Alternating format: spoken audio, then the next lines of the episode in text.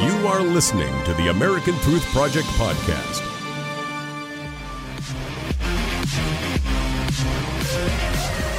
We're back. You're watching America Trends, where we cover all the hot topics of the day, including in this studio in Southern California. It's warm. I'm Barry Nussbaum. I'm keeping this couch warm for the one, the only Dr. G. She's going to be joining us in this segment from the road somewhere in Middle America. Our poll question today Which Trump child had the best speech at the Republican National Convention? Donald Jr., Ivanka, Tiffany, or Eric? Remember to vote in the poll. So, just a little hint I was thinking for sure it was Donnie Jr., and then the next day, up comes Ivanka and just blew me away. Oh my gosh. There's some kids there that I'm telling you are the future of American politics. I think somebody said you can tell what kind of person the adult is when you look at their children because the children are a reflection of how they were raised and the image of who they looked up to. And Donald J. Trump should be very, very proud of those children. You can see there's some real love in that family.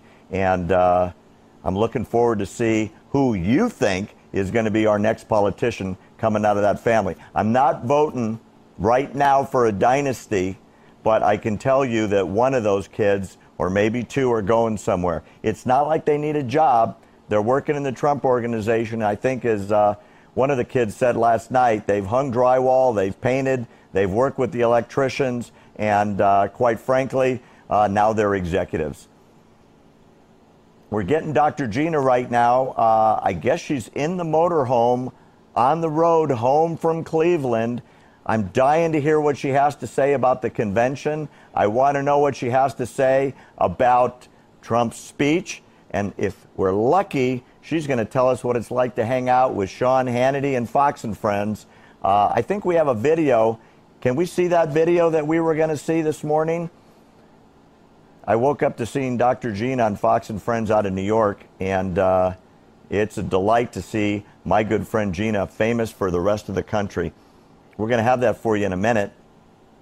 And in the meantime, we're trying to get Gina on with us to give us her feedback. I think it's so good that he, he pointed out how he really is, you know, while Hillary Clinton's message is always going to be all about victimization and identity politics and the whole poor me thing, Donald Trump spelled out tonight that his, you know, his message to the American people is that he's for me, that he wants us all to be as rich as he is. I think that's a great message, especially when you contrast it with the Democrats' continued and tired old message of we're going to put, we're going to spend more money when we've already doubled the debt right, to $19 trillion. Uh, we're going to, you know, do all the same old tired policies that haven't worked in the past, haven't brought anybody out of poverty, haven't in, uh, improved our educational status, and, and haven't really helped anybody. There's no accomplishment Hillary can talk about and say that, that she's actually done. While you have Donald Trump, mm. who has created so many jobs and wants to do the same thing for our country. Boy, does she look good? and we might actually have her live. Are we going to have Gina?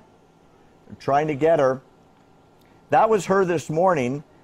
Last night, after the convention was over, after Donald Trump's speech was over, after the wrap up, they turn on Sean Hannity, and who's sitting next to Sean?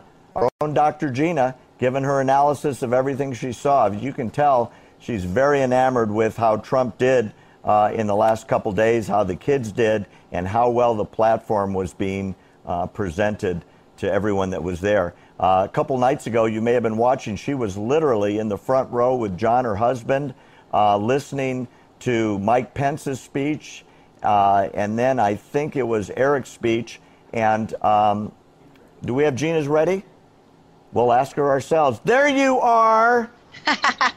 hey, Barry. The fabulous Dr. G happy post GOP convention. Have you gone to bed yet? No. And it's really unbelievable to me that this day has gone to where I still have not slept. I wasn't even making sense when I did my Fox hit this morning, and I'm probably even making less sense about now. Oh, stop it. I watched it this morning. You were great. I'm going to oh. listen, I'm going to make you embarrassed a little bit. I can't believe how many times you were on national television with really big hits this week. You were all over Fox. So you'll never say it, so I'm just going to ask you what's it like hobbing and nobbing with Sean Hannity and all the other bigwigs at Fox?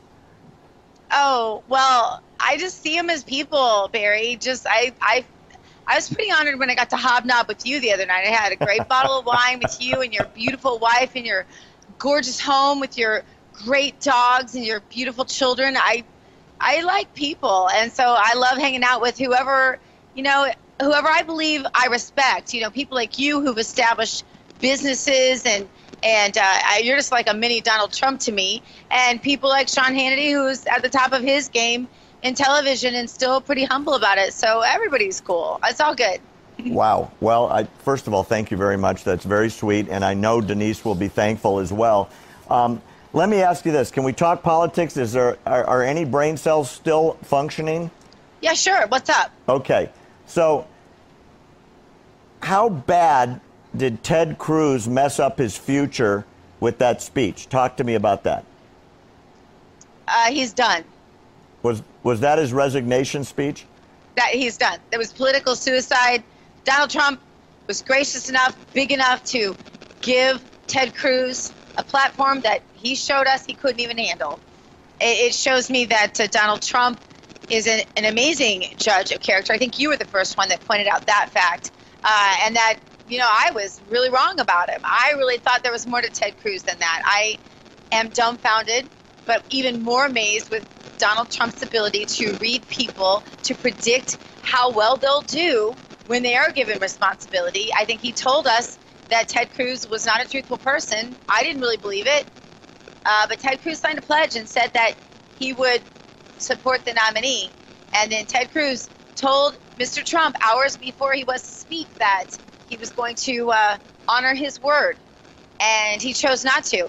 It's not about Ted Cruz's wife or Ted Cruz's father. This is about we, the people in America. This is about uniting our party. This is about the future of my children, too.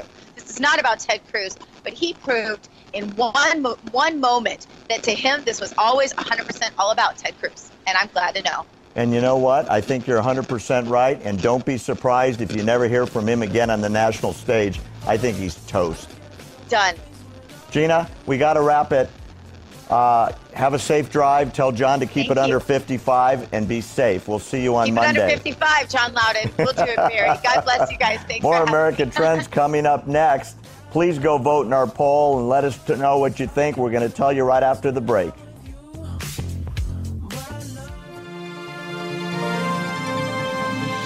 Thanks for listening to the American Truth Project, a 501c3 nonprofit. Please subscribe to our podcast and follow us on our social media channels to stay plugged in to the truth.